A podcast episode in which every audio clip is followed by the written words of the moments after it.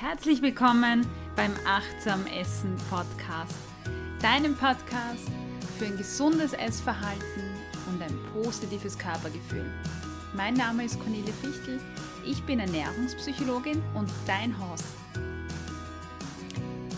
Heute gibt es ein wunderbares Interview zu einem wieder mal sehr spannenden Thema. Ich glaube, ich sage das jedes Mal und sollte schon langsam aufhören damit. Um was geht es heute?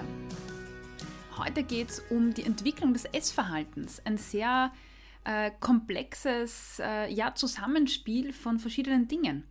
Aber ist dir zum Beispiel schon mal aufgefallen, dass Frauen ganz anders essen als Männer? Bestimmte Lebensmittel werden zum Beispiel als typisch männlich deklariert. Wenn du in der Werbung schaust, dann wirst du sehen, dass Fleisch hauptsächlich mit Männern äh, in der Werbung, mit männlichen Sachen wie Grillen, in Verbindung gebracht wird und Mineralwasser, Salat oder Joghurt eigentlich immer von Frauen äh, dargestellt wird und beworben wird. Das heißt, das Essverhalten per se ähm, spiegelt sich auch in unserer Gesellschaft und ist von unserer Gesellschaft beeinflusst.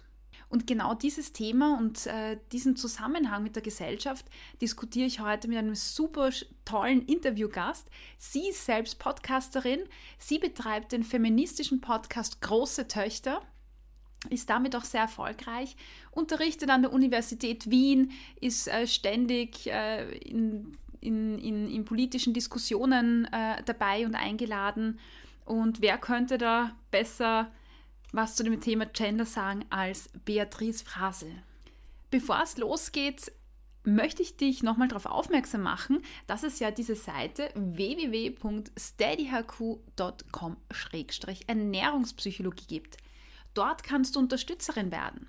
Wenn du also sagst, hey, der Podcast von der Conny ist super, die äh, bereitet die Themen toll aus, die Themen sind spannend, der Mix ist toll, ja, dann unterstütz mich doch einfach. Und damit kannst du sicherstellen, dass es den Podcast auch in Zukunft weiterhin geben wird. Schau rein auf die Seite, den Link findest du auch in den Shownotes. Und dort gibt es verschiedene Möglichkeiten zu unterstützen, verschiedenste Pakete. Klick dich durch, schau rein und ja, was soll ich sagen, werd Unterstützerin. Jetzt will ich dich nicht mehr auf die Folter spannen, wir starten mit dem Interview. Bei mir darf ich jetzt begrüßen Beatrice Brasel. Herzlich willkommen. Hallo, danke für die Einladung. Ja, danke für dein Kommen. Sehr gerne. Du, bevor wir starten, ähm, ja, stell dich mal vor. Mhm. Mein Name ist Beatrice Frasl, wie du ja schon richtig gesagt hast. ähm, ich mache, so wie du auch, Podcasts. Ähm, im Moment zwei, She Who Persisted the Nasty Podcasts. Das ist ein englischsprachiger Podcast, auch ein feministischer englischsprachiger Podcast, der zwei, zwei jede zweite Woche rauskommt, so bi-weekly, ähm, mit einer, den mache ich mit einer amerikanischen Kollegin gemeinsam. Und so mein Hauptpodcast-Projekt ist Große Töchter. Es ist ein deutschsprachiger Podcast, ein ähm, feministischer Podcast, genau. Es ist auch der erfolgreichere von den beiden, deshalb habe ich mich da jetzt auch mehr drauf konzentriert. Ich ähm, bin auch Kulturwissenschaftlerin, ich schreibe gerade meine Doktorarbeit ähm, am Institut für Anglistik und Amerikanistik, unterrichte dort auch im Moment eine Lehrveranstaltung. Ähm, und ja, ich mache viel feministischen Aktivismus. Mhm. Ähm, ich habe auch jetzt bis Ende Oktober ein Jahr lang im Parlament gearbeitet als Gleichbehandlungsreferentin. Oh. Und genau, also eigentlich sozusagen ist das Thema Geschlechtergerechtigkeit, ähm, überhaupt Gerechtigkeit und Feminismus ein bisschen mein Lebensthema. Also ich beschäftige mich auf allen möglichen Ebenen damit, wissenschaftlich, ähm, in der sozusagen auch journalistisch oder, oder ja, journalistisch auch, kann man sagen, glaube ich, beim Podcast und aktivistisch. Mhm. Ja. Wow.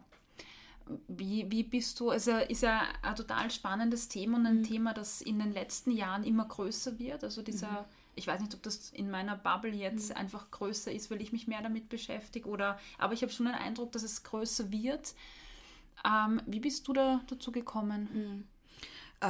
Ich würde mal sagen, es wird nicht vielleicht, vielleicht nicht größer, aber es wird mehr popularisiert mhm. und es wird auch äh, mehr kommerzialisiert. Das kann man auch kritisieren. Ne? Also mhm. ich glaube, es ist nicht insgesamt so, dass es mehr Feminismus gibt, aber es gibt populäreren Feminismus und ähm, es, Feminismus wurde verkaufbarer.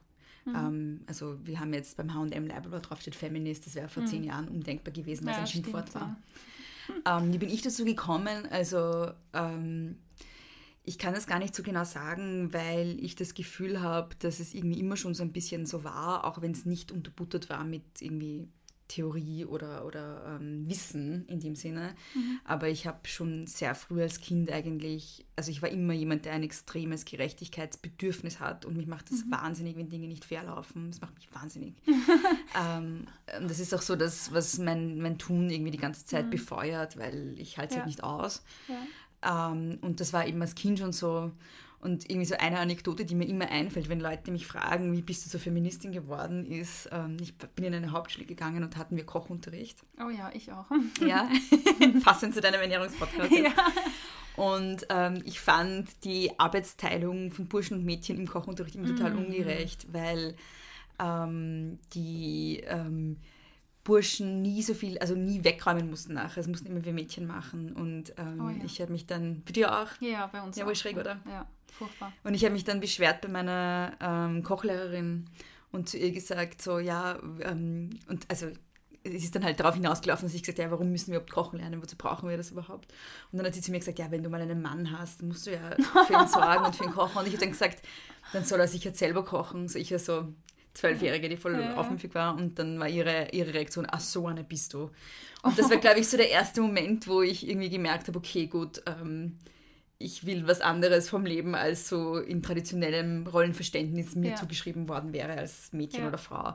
Ich wusste damals aber noch nicht, was eine Feministin ist. Mhm. Also ich war irgendwie so eine geborene Aktivistin, glaube ich, einfach, und habe mhm. das immer schon irgendwie so ein bisschen gemacht. Eigentlich, was sind so die Themen, wo du deine Schwerpunkte, gibt es irgendwelche Sachen, wo du sagst, das ist, ist mir ein besonderes Anliegen, oder so kunterbunt, wie du vorher erwähnt hast im Intro?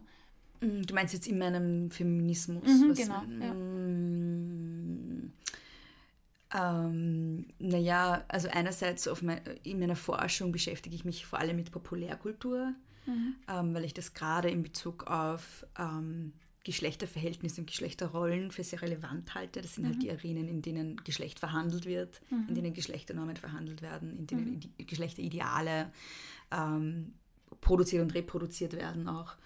Ähm, und konkret in meiner Dissertation beschäftige ich mich mit Disney-Filmen. Oh, spannend. Ähm, unterrichte eben auch zu Animation und äh, Queer Theory und Gender und so. Ähm, genau, also sozusagen Pop-Feminismus und Populärkultur und Feminismus. Mhm. Und dann äh, in meinem feministischen Aktivismus, ähm, ich weiß gar nicht, ob ich da so einzelne Themen wirklich so rauspicken kann, aber ähm, mir, also ich finde das Thema reproduktive Freiheiten ganz wichtig, das ist mir ein Herzensthema. Aber was ich halt auch ganz besonders wichtig finde, ist so die Verschränkung von Geschlecht und ökonomischer Ungleichbehandlung und mhm. ähm, Ungerechtigkeit oder, oder äh, Diskriminierung, also so die, die, die Intersektion von Geschlecht und Klasse ein bisschen. Mhm. Ähm, aus meiner eigenen Geschichte heraus auch so die Verschränkung von Geschlecht und psychischer Gesundheit. Mhm. Ähm, ja, einiges gibt sich aus meiner mhm. persönlichen Erfahrung, einiges ähm, einfach, weil ich...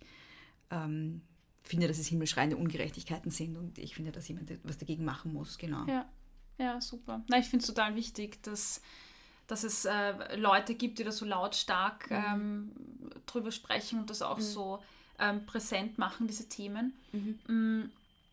Und habe danach auch später Fragen, wo ich da nochmal gerne zurückkommen mhm, gerne. möchte. Mhm. Du hast äh, jetzt gerade erwähnt, dass du dich auch mit, mit Geschlechterrollen, mit Geschlechteridentität mhm. auch beschäftigst. Ähm, Vielleicht mal so eine ganz banale Frage, wie entsteht überhaupt so eine Geschlechterrolle oder Geschlechteridentität? Da gibt es natürlich sehr viele verschiedene Theorien dazu. Mhm. Ähm, grundsätzlich, also ähm, wird normalerweise oder wurde in den Gender Studies oder in der feministischen Theorie ganz lange unterschieden zwischen Sex und Gender. Mhm. Ähm, während Sex ähm, das biologische Geschlecht ist, unter Anführungszeichen, also mhm. äh, sozusagen die, ähm, ja, die Genitalien, die man hat, in Verbindung mit den Chromosomen und so weiter und so fort, mhm. ähm, ist Gender sozusagen das, ähm, das Konglomerat an gesellschaftlichen Normvorstellungen, an Rollenvorstellungen, an bestimmten ähm, äh, vergeschlechtlicht verstandenen Tätigkeiten, die mhm. man auszuführen mhm. hat, an, ähm, also das ist sozusagen die Verhaltensebene. Mhm. Und es mhm. gibt so die Idee, dass sozusagen die, dieses, das Geschlecht, das sozusagen sozial gemacht ist, mhm. ähm, sich aus dem ähm, biologischen Geschlecht mhm. logisch ergibt. Mhm. Das ist aber auch was, was natürlich in den Gender Studies mhm. sehr in Frage gestellt wird. Ja. Ja. Also das ist mal so die, eine, eine Grundsatzsache, die man, glaube ich, verstehen muss, ist, dass Geschlecht ähm, in, der Sozial, in den Sozialwissenschaften und in den Geisteswissenschaften in der Regel als etwas Gemachtes verstanden wird. Mhm. Und die Frage, inwiefern es sowas wie ein biologisches Geschlecht gibt, ähm, ist, ist ähm, heftig diskutiert. Aber mhm. worin sich alle einig sind, ist, dass sozusagen das, was wir als äh, soziokulturelles und politisches Element von Geschlecht verstehen, dass das etwas ist, was sozusagen gesellschaftlich gemacht ist. Ich weiß nicht, ob das deine Frage jetzt beantwortet. Ja, ja, genau, na, passt schon. Äh, wenn du sagst, gemacht, also wenn ich jetzt mhm. ans Essverhalten denke mhm. zum Beispiel, das Essverhalten auch in, im familiären Kontext, mhm.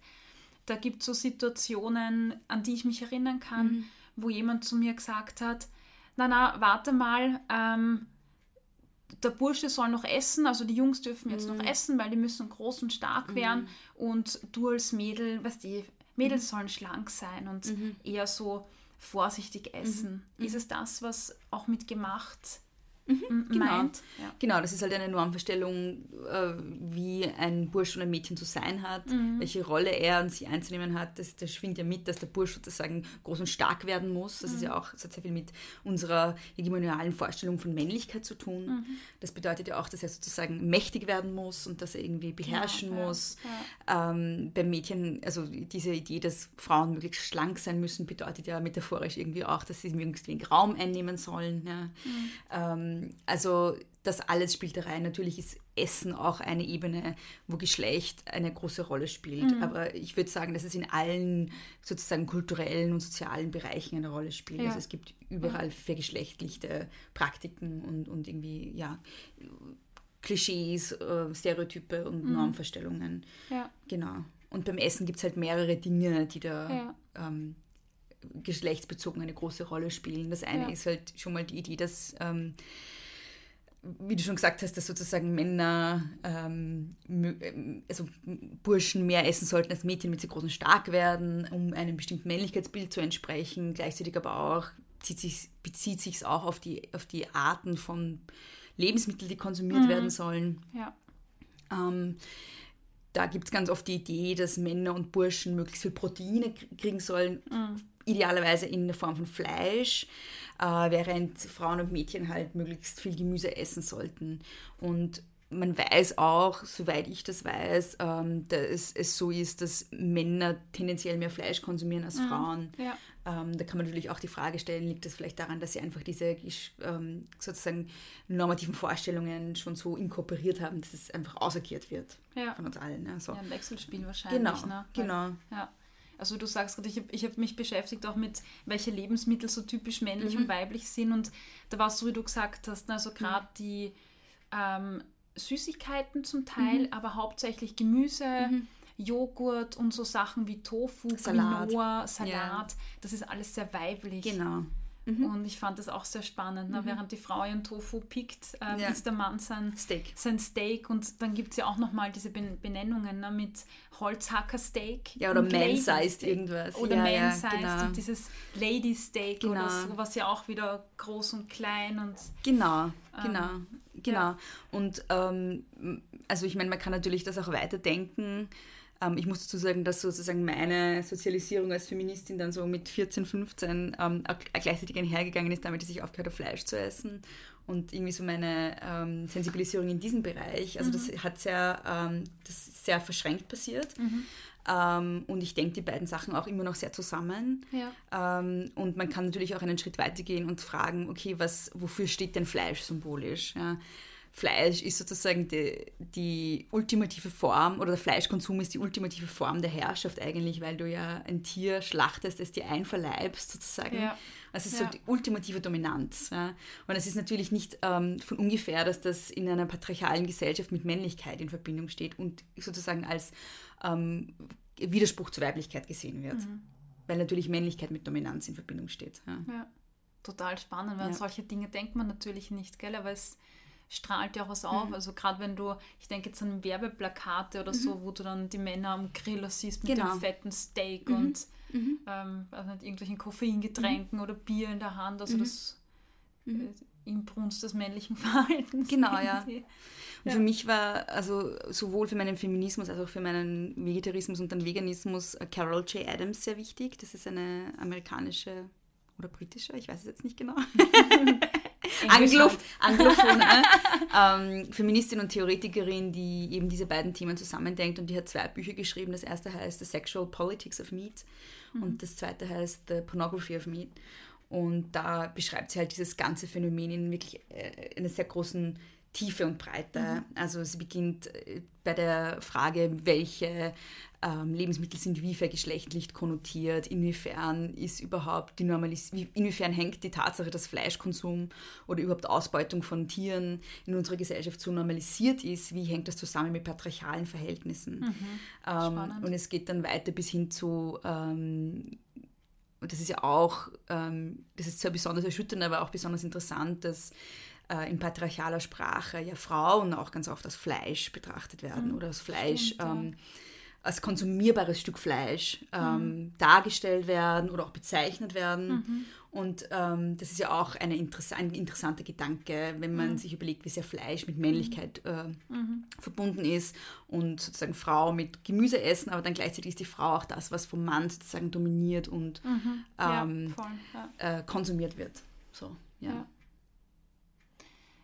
Ja. Ähm, wenn, wenn wir jetzt nochmal zurückgehen, mhm. ähm, da hast du gesagt, wenn, wenn wir jetzt davon ausgehen, dass ähm, Geschlechterrollen auch beim Essen oder in, auch in anderen Bereichen gemacht werden, mhm. ähm, dann denke ich jetzt primär an den familiären Kontext mhm. quasi, wo, wo Kinder das oder wo wir das beobachten, Kinder mhm. das beobachten und wo das gelebt wird. Aber so wie du gesagt hast, geht das ja über die Familie hinaus, weil die Eltern genau. haben es ja auch von irgendwo mhm. und es gibt, äh, wie du vorher gesagt hast, so gesellschaftliche, mhm. äh, die, die gesellschaftliche Struktur, mhm. die Stereotype in der Gesellschaft halten das auch aufrecht. Mhm. Aber wie, wie kann man das greifbar machen? Das ist so abstrakt, weil ich denke mal, die Gesellschaft sind wir, das bin ich, mhm. das ist mein Nachbar mhm. und die andere Nachbarin. Mhm. Wie, wie können solche Stereotype in der Gesellschaft so leben, mhm. sage ich mal. Weißt du, was ich meine? Mhm. Das ist... Ja, ich sage immer so mit einem Verweis auf David Foster Wallace, äh, es ist The Water We All Swim In. Also so gesellschaftliche Macht- und Norm, Machtverhältnisse und patriarchale Normvorstellungen sind halt etwas, womit wir von klein auf aufwachsen, mhm. alle von uns. Und es ist ähm, wahrscheinlich auch gar nicht möglich, das zur Gänze abzulegen, weil so viel von unserem Tun und unserem Sein davon geprägt mhm. ist. Mhm. Ähm, Es ist halt sehr viel davon auch sehr internalisiert. Also ja. es wird ja ähm, sehr viel davon, was, was sozusagen äh, als Mann und Frau definiert ist, sind ja Dinge, die wir von klein auf lernen über uns selbst und dann mhm. ähm, sehr unreflektiert ausagieren, weil wir es internalisiert haben und weil es uns mhm. natürlich erscheint. Ja. Ja. Also es ist ja nicht so, dass ähm, wir dann mhm. bei solchen Dingen das Gefühl haben, wir sozusagen ähm, wir... Ähm, handeln wieder unsere eigenen Interessen. Wir haben oft das Gefühl, mhm. wir machen genau das, was wir wollen, aber das, was wir wollen, ist auch geprägt von mhm. den Normvorstellungen, in denen wir aufwachsen. Ja. So, ja. Ja. Also eben, das haben wir vorher in der Vorbesprechung darüber gesprochen, dass Macht ja. ja auch etwas ist, was sozusagen aus den Individuen heraus mhm. ähm, wirkt ähm, als Disziplinierungsinstrument und nicht mhm. heutzutage nicht unbedingt immer von oben herab funktioniert. So. Mhm. Ja.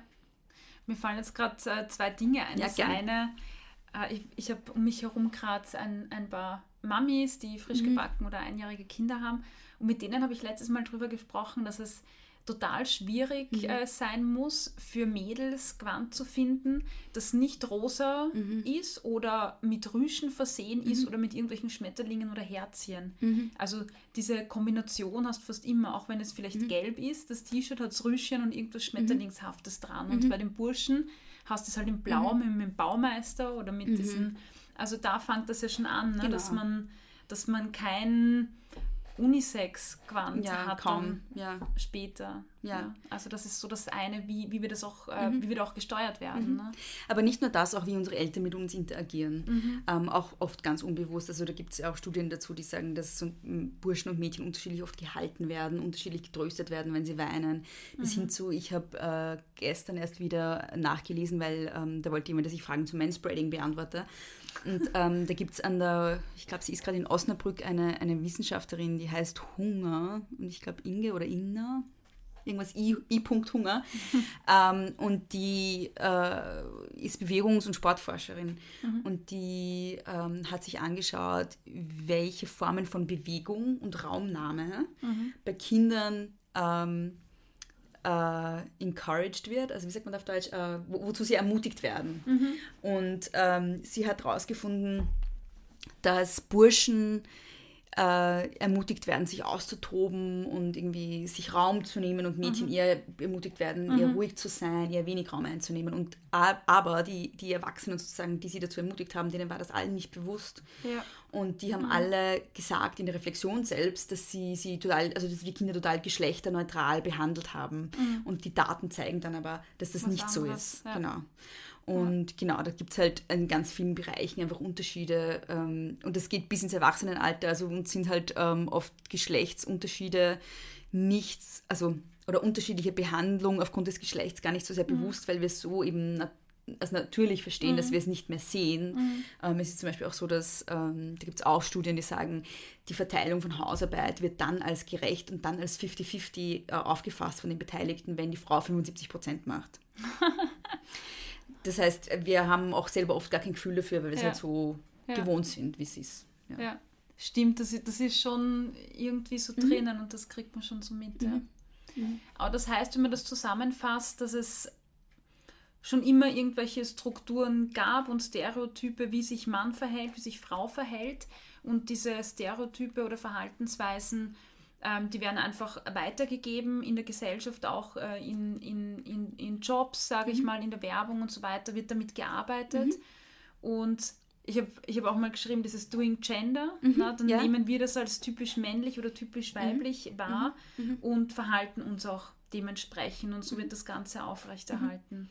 Ja, doing, ja, Doing Gender ist eigentlich ist ein interessantes Konzept, das ist ähm, ich, ähm, von West und Zimmermann mhm. und ähm, da haben sie f- fünfundachtzig ist der Artikel, glaube ich, rausgekommen, mhm. hieß sie Doing Gender. Ähm, und ähm, da haben sie halt äh, eben differenziert zwischen Gender, Sex, und sie haben dann auch eine dritte Kategorie eingeführt, die nennen sie Sex-Category. Und sie sagen, Sex ist sozusagen das ähm, tatsächlich vorhandene biologische Geschlecht. Sex-Category ist das, was wir annehmen, also das biologische okay. Geschlecht, das wir mhm. annehmen, wenn wir eine Person sehen. Mhm. Und Gender ist das, was sozusagen interaktional getan wird. Mhm. Und das wurde halt danach auch noch natürlich in den Gender Studies sehr weiterentwickelt, das Konzept, teilweise mhm. ähm, sehr angezweifelt und so. Da hat sich natürlich sehr viel getan seit fünfundachtzig, aber ja. es ist einer der bekanntesten sozusagen Grundlagentexte der Gender Studies auf jeden Fall, ja. Mhm. Okay. Und das Neue war halt dran, dass es nicht nur, also dass sie nicht nur gesagt haben, es ist konstruiert, sondern das ist was, was wir tun. Wir tun mhm. Geschlecht, also wir tun Gender. Im Deutschen kann man das nicht so gut differenzieren, ja, weil ja, es ist immer ja. Geschlecht. Aber wir tun Gender. Judith Butler hat später in den neunziger Jahren von Performativity gesprochen. Also es ist eine Art von Performance ist. Mhm. Auch spannend, dass das Performance, das ist mhm. ja, drückt ja etwas Künstliches auch aus, oder, oder genau. etwas, was ja. angestrebt wird, mhm. also mhm. bewusst nämlich auch. Naja, bewusst würde sie, glaube ich, nicht sagen, aber sie sagt, es ist, es wird, äh, Gender wird sozusagen gemacht äh, durch repeated stylized acts in time, nennt sie das. Also mhm. ähm, es ist etwas, äh, was wir ständig wiederholen müssen durch eben unsere Darstellung des Geschlechts mhm. und eine Idee, also Geschlecht ist sozusagen eine Idee, der wir uns ständig versuchen mhm. anzunähern, mhm. ähm, ist was, was nie vollständig erreicht werden mhm. kann. Also dieses Geschlechtsideal mhm. kann nie vollständig erreicht werden, aber wir versuchen ständig, es mhm. zu imitieren. Ja. Und daher kommt diese Idee der Performance. Ja. Genau. Ich, mir fällt gerade ein, da in der, in der Schulzeit, ne, mhm. da, da hatte ich eine Schulkollegin und die hatte ein Date ja, mit einem mhm. Kerl, frisch vereinbart. Und dann ist sie zu uns gekommen und hat gefragt, in welches Restaurant, also welche Art von Essen sie mhm. mit ihm essen gehen soll, so dass mhm. es halt passt. Ne? Weil ja. Pizza ist irgendwie nicht weiblich genug, Salat mhm. essen ähm, ist ihm nicht männlich genug. Ja, oder ist, ist nicht ja. männlich genug, oder ja. man muss da ja auch ein bisschen aufpassen. Ja. Also Salat ist schon okay, aber vielleicht mhm. nicht ähm, nur Salat, sondern mhm. irgendwas anderes. Und da ging es um diese Diskussion, da war ich, glaube ich, siebzehn. Mhm. Und das fand ich auch ganz spannend. Und ich habe jetzt auch wieder eine Studie gelesen, wo es um die Wahrnehmung von... von von Frauen ging bei Dates, also mhm. sie, sie hatten mhm. Dates und ähm, dann hat man quasi äh, geschaut, wie Männer die Frauen bewerten, nach mhm. dem, was sie gegessen haben, und mhm. bei den Frauen, die jetzt Salat gegessen haben, also einen Butenstreifen mhm. oder irgendwie sowas, da kam halt äh, zielstrebig und ehrgeizig und intelligent und äh, bestrebt, irgendwas zu erreichen. Also viel positivere mm. Eigenschaften, und die mit, mit Spaghetti oder Pizza waren dann eher so diese, ähm, die sich nicht zurückhalten können, die nicht wissen, was sie wollen, die unattraktiven, yeah. sage ich mal, unsexy. Mhm. Und das fand ich auch ganz heftig, mhm. ne, dass je nachdem, was du isst, du ja, klar. wahrgenommen wirst. Gab es da auch, äh, wurde auch die Wahrnehmung von Frauen, also mhm. die Frauen, die Männer wahrgenommen haben? Nein. Das wäre nämlich auch interessant. Ja. Aber ich habe mir dann, als ich das gelesen habe, habe ich es für mich durchgedacht mhm. und kann mich schon so an Situationen, also mein erinnern in, in meiner letzten Beziehung, äh, wo mein, mein Partner ständig Salat bestellt mhm. hat. Und ich weiß noch, das erste Mal habe ich mir gedacht, was, Salat? Ja. Weil ich wollte was Gescheites essen ja. und habe mir irgendwie, weiß nicht, irgendeine Spaghetti oder was auch immer ich bestellt habe und eher Salat. Mhm. Und ich bin mir, es ist mir unangenehm gewesen. Ich bin mir ja. komisch vorgekommen, ja. weil er Salat isst und ich irgendwas ja. Gescheites. Ja. Und das, das fand ich auch ganz spannend zu beobachten. Mhm. Das ist mir auch eingefallen, als ich die Studie gelesen mhm. habe. Ja, es ist auch interessant, wenn Männer eben Vegetarier sind, wie darauf begeg- also wie, ja. wie, wie dem begegnen ja. wir im Gegensatz zu Frauen. Bei Frauen ist es ja okay, bei Männern ist es eher so ein, um Gottes Willen, das ist kein echter Mann, ja, genau, braucht ja ein Fleisch, um groß und stark zu werden. Ja, eben, ja, genau. genau ja. Ja. Ich habe letztens den Film äh, angeschaut, äh, wie heißt denn der? Game Changers, mhm. wo es um die Sportler geht, die, die, also es waren Gewichtheber, Ausdauersportler, die mh, die erzählt haben, dass ihnen immer vermittelt wurde, dass sie im Wettkampf und vor dem Wettkampf sehr viel Fleisch essen müssen, mhm. weil Fleisch Energie gibt. Mhm. Und die haben dann angefangen, irgendwann vegan zu mhm. werden tatsächlich, weil sie drauf gekommen sind, dass Fleisch nicht Energie gibt ja, und genau. jetzt die Power für, ja. für den Sport, sondern eher andere Kategorien von Lebensmitteln, mhm. äh, Kohlenhydrate oder so. Und Und das war auch ganz spannend, mhm. äh, das so mitzubekommen, mhm. weil das dann auch äh, bei den anderen Leuten komisch ankam, als dann der, der Gewichtheber mit seinem veganen Essen daherkommen ja, ja. ist. Gell? Also das ja. passt irgendwie nicht ins Bild. Ja, aber die Idee, dass es Stärke gibt, kommt halt von dieser Dominanzzuschreibung. Ja? Mhm. Es kommt halt davon, also es ist ja nicht nur eine Zuschreibung, es ist ja tatsächlich so, es ist ja die absolute Dominanz, wenn ich ja. jemanden töten kann Na, und dann essen kann. Auf jeden Fall, ja. Genau, ja. und deshalb, ja. ja. ja. Du hast vorher die Werbung angeschnitten. Mhm. Du hast die Werbung angeschnitten. Ich habe die Werbung angeschnitten. Ja. Oh. Ich weiß gar nicht. Okay, aber genau. Ich weiß, worauf du hinaus willst. Ja. ähm, na, wir haben vorher schon darüber geredet, dass ähm, wir die Dinge ja auch von der Werbung bekommen oder von mhm. außen bekommen. Und du hast dich ja unlängst mit einer sehr großen Werbekampagne auch beschäftigt oder mhm. mit Marketing. Mhm. Ähm, von True Fruits war mhm. das. Und ich möchte deshalb darauf zu sprechen kommen, weil das ja schon noch was mit Lebensmitteln zu tun mhm. hat und mh, da auch viel mit Stereotypen gearbeitet mhm. wurde.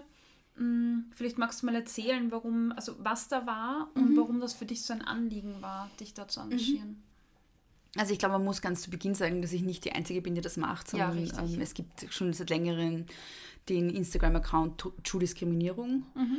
ähm, der sich ich glaube, Anfang zwanzig neunzehn, Anfang diesen Jahres ähm, formiert hat sozusagen, und äh, die Initiatorin ist Kira Anastasia Furgales, die das ganz alleine gemacht hat in der Zeit, also zuerst zu zweit mit den anderen und dann alleine, und dann haben sich sozusagen jetzt im, im Sommer dann noch ich, der Christian Berger, die Madeleine Alizadeh, Daria Daria, also bekannt als Daria Daria mhm. und die Charlotte Roach ähm, dazugeschalten mhm. quasi, und wir machen das jetzt so gemeinsam, dass wir halt versuchen, ähm, auf Diskriminierungen in der Werbung aufmerksam zu machen. Mhm.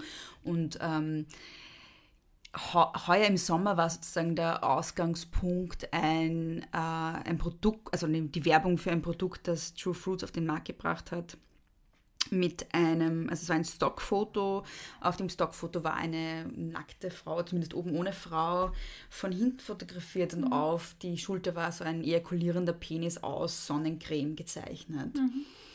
Ähm, und im Zuge der Kritik an diesem Sujet ähm, wurden, also sind halt dann sozusagen online auch wieder ältere Sujets von True True Fruits, weil ich sagen True Diskriminierung, True Fruits ähm, sozusagen im Internet zirkuliert, ähm, die halt, für, also die, wo diverse Rassismen und Sexismen bedient wurden. Also da gab es zum Beispiel ähm, während der sogenannten Flüchtlingskrise, ich mag das Wort ja eigentlich nicht, aber ähm, da gab es äh, eine Reihe von Sujets, die ja, sehr geflüchteten feindliche Anklänge haben, um es mal mild zu sagen. Also zum Beispiel gab es da eins, wo stand, schafft es selten über die Grenze mit so einer schwarzen Flasche. Dann gab es eines, wo stand, noch mehr Flaschen aus dem Ausland, auch wieder mit so einer schwarzen Flasche. Dann eins, unser Quotenschwarzer.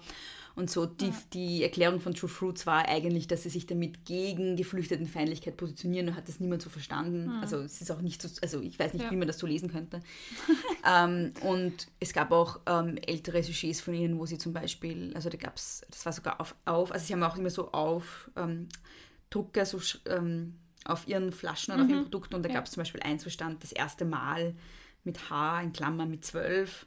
Dann gab es eine Flasche, also ein Sujet, wo sie geworben haben für die Wieder, also mit der Wiederverwertbarkeit ihrer Glasflaschen, also mit der Nachhaltigkeit, mhm. also mhm. für die sie ja auch stehen. Ähm, da stand abgefüllt und mitgenommen, was halt mhm. keine klare ja. Referenz ist ja. auf sexuelle Übergriffe. Ja. Also das ist ja für viele Frauen eine Realität, dass sie sozusagen ja. K O-Tropfen kriegen und dann ja. Ähm, ja. Ja, sexuellen Übergriffen ausgesetzt sind und so. Also das ist halt nicht lustig, und sie haben halt, mhm. sie verwitzen halt sexualisierte Übergriffe auch und so weiter und so fort. Also mhm. es gibt eine Reihe von so Sujets von ihnen, die halt ähm, sehr schwierig sind, mhm. gelinde gesagt. Und ähm, genau, da haben wir halt darauf aufmerksam gemacht und uns dagegen engagiert. Und ja, genau. Mhm. Ich finde äh, dieses Thema, also nicht nur das, sondern generell äh, solche Art von Werbungen sehr spannend, einfach aus dem Grund, weil, und da wird es wahrscheinlich nicht, dir nicht anders mhm. gehen, dass ich in meinem Umfeld so zwei Strömungen habe. Ne? Mhm. Die einen sagen, boah, voll furchtbar, was mhm. soll der Schwachsinn? Und die anderen sagen, na bitte, jetzt, Feministen, ja, die übertreiben schon wieder mhm. und ähm, das ist alles komisch und jetzt mhm. sind wir alle empfindlich, jetzt dürfen wir gar nichts mehr machen. Mhm. Also, und da gibt es auch viele Frauen. Mhm. Ne? Und mhm. ich muss ehrlicherweise sagen, vor ein paar Jahren noch mhm. war ich auch eine von denen, die, die gesagt haben, na bitte, jetzt nehmt es mhm. doch nicht so ernst, ja, jetzt bleibt es am mhm. Boden. Mhm. Mittlerweile sehe ich das anders. Mhm. Aber warum würdest du sagen, ist es wichtig, dass man auf so Werbungen reagiert und das nicht herunterspielt? Mhm. Da gibt es sehr viel dazu zu sagen. Ja. Ähm, also ich habe die Erfahrung gemacht, dass dieses ja, Gebitte, jetzt, das ist ja nur eine Werbung, das ist nur ein Bildgebitte, das ist halt was, was ganz oft von Leuten kommt, die von bestimmten Diskriminierungen eben nicht betroffen sind. Mhm. Ähm, also es ist viel leichter, sich bei einer rassistischen Werbung zu denken, Gebitte, wenn ich von diesem Rassismus nicht betroffen bin. Mhm, ja. Also wenn dieser Gedanke kommt, dann ist das vielleicht mal ein guter Moment, um sich zu überlegen, vielleicht habe ich da irgendwelche Privilegien und sehe gar nicht, wie verletzend und diskriminierend das für andere Menschen ist, die davon mhm. schon betroffen sind. Mhm. Ähm, zweitens muss man dazu sagen, dass dieses Gebitte, es ist nicht wichtig, äh, feministische Bewegung, Bewegungen, muss man sagen, von Anfang an begleitet hat bei allen möglichen Themen. Mhm. Und heutzutage ist es, sind es vor allem eben so äh, Dinge wie, weiß ich nicht, die Bundeshymne zum Beispiel war ein gutes Beispiel, weil alle gesagt haben, ah, Gebitte, dass man das jetzt ändern muss und die Töchter auch damit singen muss, oder geschlechtergerechte Sprache mhm. oder eben sexistische Werbung, das sind halt ganz oft Themen, wo gesagt wird, das ist nicht wichtig. Ähm, Genau die gleichen Argumente gab es aber früher auch beim Frauenwahlrecht. Ja, ja genau. Wo Männer gesagt ja, haben, Gebitte, jetzt genau, wollen sie ja. wählen, auch noch, Gebitte, ja, wer braucht das? Genau. So, ja, genau. Ja. Ähm, das heißt, es ist halt ganz oft ein Ausdruck davon, dass eine privilegierte Gruppe ähm, vielleicht unbewusst Angst hat, dieses Privileg zu verlieren, mhm. ähm, indem andere Gruppen auch zu ihrem Recht kommen. Ähm, und Recht jetzt sehr breit gefasst und nicht tatsächlich im juristischen Sinne, sondern Recht auch im Sinne von das Recht sozusagen ähm, gleichberechtigt partizipieren zu können an bestimmten mhm. Dingen, das Recht ähm, adäquat repräsentiert, repräsentiert zu werden, das Recht durch Kulturindustrie nicht verletzt zu werden, solche Dinge. Mhm.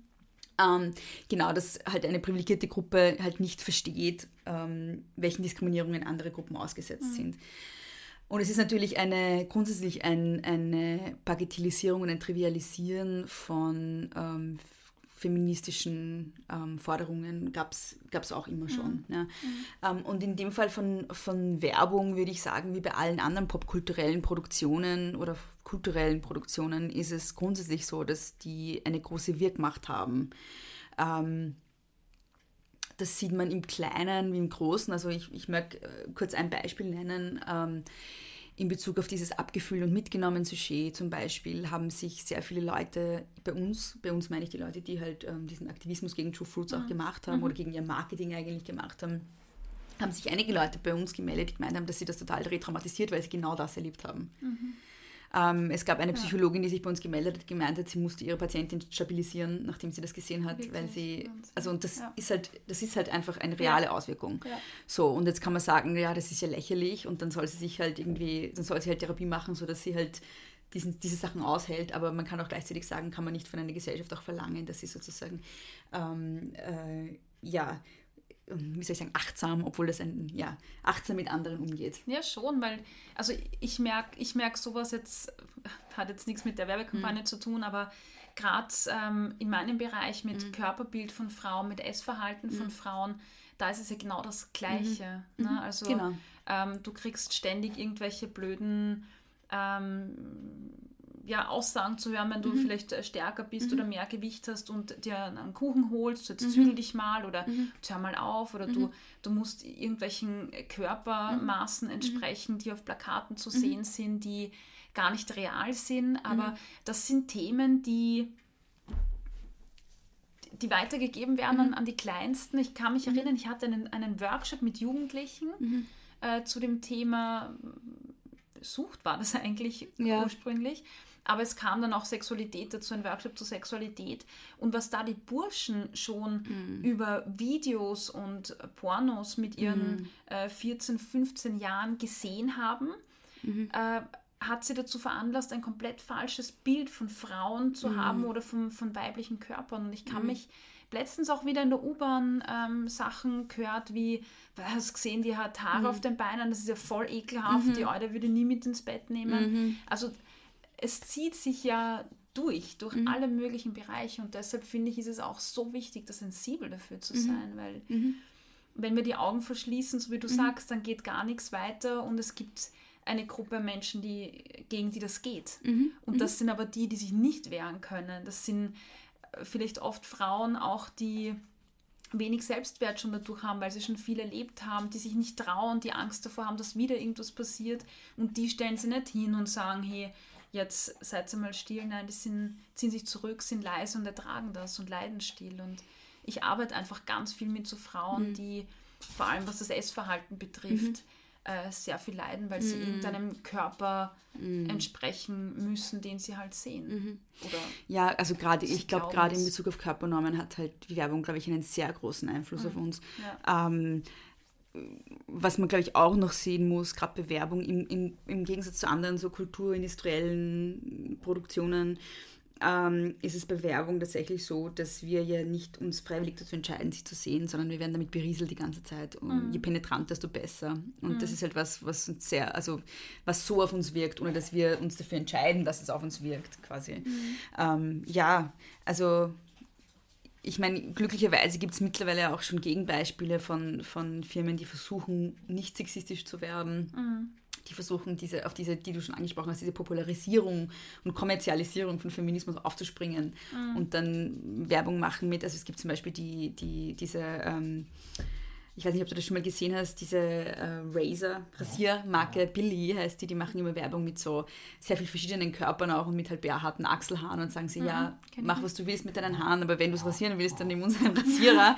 Und das ist natürlich schon um einiges besser als, mhm. als äh, diese Rasierwerbungen, wo rasierte Beine rasiert werden. Mhm. Um, also es gibt ja bestimmte ähm, äh, ja, Körpernormen, für, die für Frauen gelten, bestimmte Körperfunktionen, Körperareale, Körpersäfte und so weiter, die mhm. so tabuisiert werden, dass sie nicht mal mehr gezeigt werden dürfen. Also ja. die Haare, die, die, un- die rasierten Beine, die mhm. rasiert werden oder auch die mhm. Tamponwerbung, wo ähm, das Menstruationsblut dann blaues Blau Wasser ist. Ja. Und so, solche Sachen. Genau. Ja. Ja. Ja. Ja. Ja, ich finde das auch, also ich Ähm, mir gefällt, es gibt so ein paar auch Unterwäschen-Labels, die mhm. auch jetzt ganz verschiedene Frauen mhm. mit allen möglichen äh, Hautfarben, Haarfarben, mhm. Gewichtszuständen, Körpergrößen mhm. verwenden. Und ich finde das auch total schön, mhm. weil das tatsächlich ein reales Bild mhm. ist. Weil ähm, selbst wenn, wenn man sagt, jeder hat, weiß ich nicht, entspricht einem gewissen Gewicht, mhm. schaut eine Frau mit einem gewissen, oder ein Mann genauso, mit einem gewissen Gewicht einfach anders aus. Körper mhm. sind anders und die schauen halt nie so aus wie ja. auf einem Plakat. Und auch bei Barbies, gell? Ja. Die, die kriegst jetzt auch schon in allen Variationen und mhm. Formen und Farben, was ich total cool finde. So. Ja, nicht nur sie sehen anders aus, sondern ähm, die Leute, die auf den Plakaten sind, sehen ja in echt auch nicht so aus, sind ja auch hochüberarbeitete ja, ja, Produktionen noch ja. dazu. Also, ja. Ja. Ja.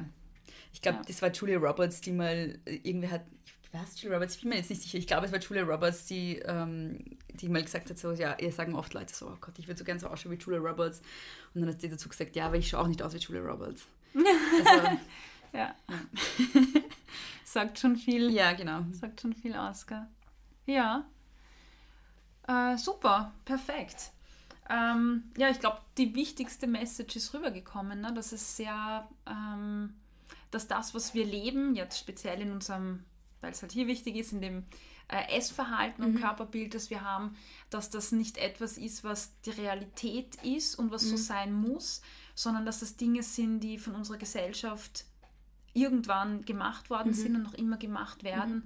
und einfach auch aufrechterhalten mhm. werden und ganz anders ist als die Realität und dass dieses sich einpassen in ein gewisses Bild ähm, ja, Fiktion ist mhm. und eigentlich auch immer mit, ich sag mal, mit Frust verbunden ist, mhm. wenn man dem sowieso nie entsprechen kann. Mhm. Weil so wie du auch gesagt hast, selbst wenn ich versuche, ähm, die Verhaltensweisen zu tun, die meinem Gender entsprechen, dann kann ich dieses, dieses Ideal sowieso nicht erreichen. Und was, glaube ich, auch noch ganz wichtig ist, so die Schönheitsnormen, die auf Frauen wirken, Ähm, halten uns so schön beschäftigt, ja. äh, während wir ganz andere Dinge tun ja. könnten in ja. unserem Leben. Ja, ja. Also das sind ja Dinge, die uns von anderen Sachen abhalten. Ja. Während ich vorm Spiegel stehe, kann ich nicht ja. irgendwie die Weltherrschaft an mich reißen. und, ähm, ja, genau, und, geh dann die Nägel lackieren. Genau. Und erstens mal das und zweitens ähm, ist es natürlich auch eine Disziplinierungsmaßnahme, die halt auf ganz vielen Ebenen ja. wirkt. Ja. Ähm, Ich kann nur von mir selber sprechen, aber ich habe den Eindruck, dass ganz viele Frauen in dem Bewusstsein aufwa- aufwachsen, dass sie gefällig, also gefallen müssen, gefällig sein müssen mhm. und schön sein müssen für andere. Mhm, und ja. dass egal sozusagen, was sie sonst in ihrem Leben erreichen, mhm. das Wichtigste ist mal, hübsch zu sein. Mhm. Und ich glaube, es ist ganz wichtig zu sagen, wir haben nicht die Verpflichtung, gut auszuschauen. Es ist einfach nicht so. Ja? Wir haben, wir sind niemandem gegenüber schuldig, mhm.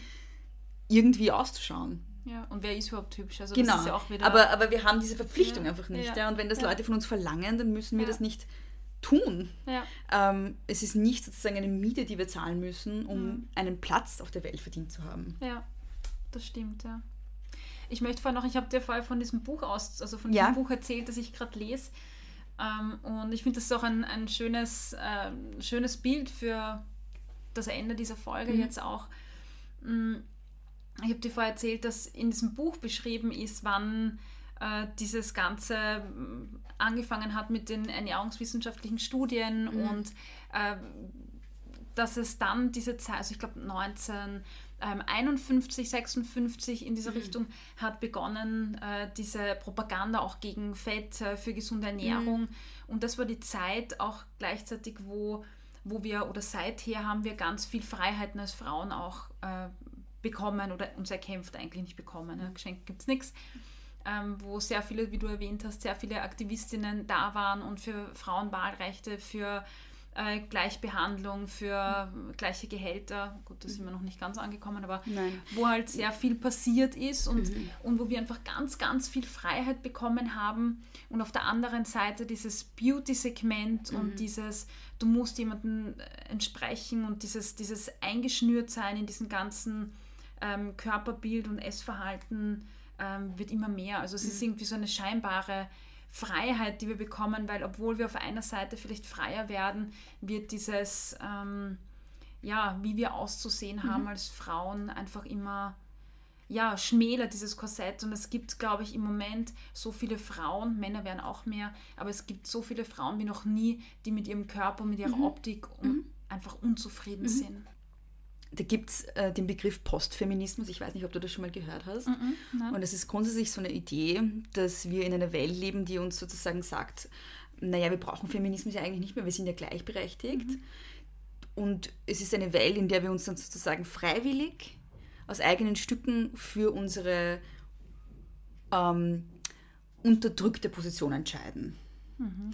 Ähm, also ich ähm, muss nicht sozusagen Ähm, daheim bei meinen Kindern bleiben und meinem Mann jeden Tag am Abend was zu essen kochen, aber ich mache es, weil ich es gerne mache. Mhm, ja. Das heißt, ähm, Das ist sozusagen eine Gesellschaft, in der Geschlechter Normen und aber auch nicht nur Normen, sondern es ist ja auch was Hierarchisches. Es ist ja auch sozusagen dieses, die, die fürsorgliche, dienende Funktion der Frau so internalisiert ist, dass wir sagen, wir machen das aus freien Stücken. Mhm. Ich rasiere mir meine Beine nicht für andere, sondern ich rasiere sie mir für mich selbst. Das kann man, solche Sachen kann man ja sehr in Frage stellen. Ja, ne? Ja, stimmt. Weil warum ja. sollte ich mich für mich... Also, ja. ja. Oder ich, äh, meine Nasen-O P mache ich nicht, äh, für, damit ich irgendwem gefalle, sondern für mich selbst. Mhm. Solche Sachen. Ja. Bis hin zu... Ähm, also, nachdem ich... Also, ich, das, ich nehme das jetzt als Beispiel her, weil ich, diese, weil ich das ja auch erforsche in meiner Dis. Ähm, wenn man sich anschaut, die Disney-Filme, der, also die, die frühen Disney-Filme in den dreißiger Jahren, vierziger mhm. Jahren, fünfziger Jahren, da war es immer so, dass sozusagen klar war von Anfang an, dass die Frau auf einen Prinz hin... sehend und dann ihn ah, zum Schluss ja. kriegt. Genau, also diese passive Rolle, diese ähm, wartende Rolle ähm, und diese Rolle der Frau einfach nur hinorientiert auf eine heterosexuelle Romanze, idealerweise Ehe. Mhm. Ähm, in den neunziger Jahren in den Disney-Filmen haben wir da ein ganz anderes Bild. Da sind plötzlich die äh, Disney-Prinzessinnen sehr wild und sehr ungehorsam mhm. und sehr frei. Spannend. Aber sie entscheiden sich dann selber für einen Prinz. Ach so. Das heißt, also wir haben halt so diese Ambivalenz des Postfeminismus, dass es einerseits so ist, dass sie im Grunde tun können, was sie wollen, aber sie entscheiden sich dann sozusagen mhm. selber dafür, in diese Rolle wieder zurückzukehren. Und das ist dieses Narrativ, das ich meine. Und mhm. ich glaube, das ist auch sehr prägend für Geschlechterrollen noch heute, dass wir halt immer mehr...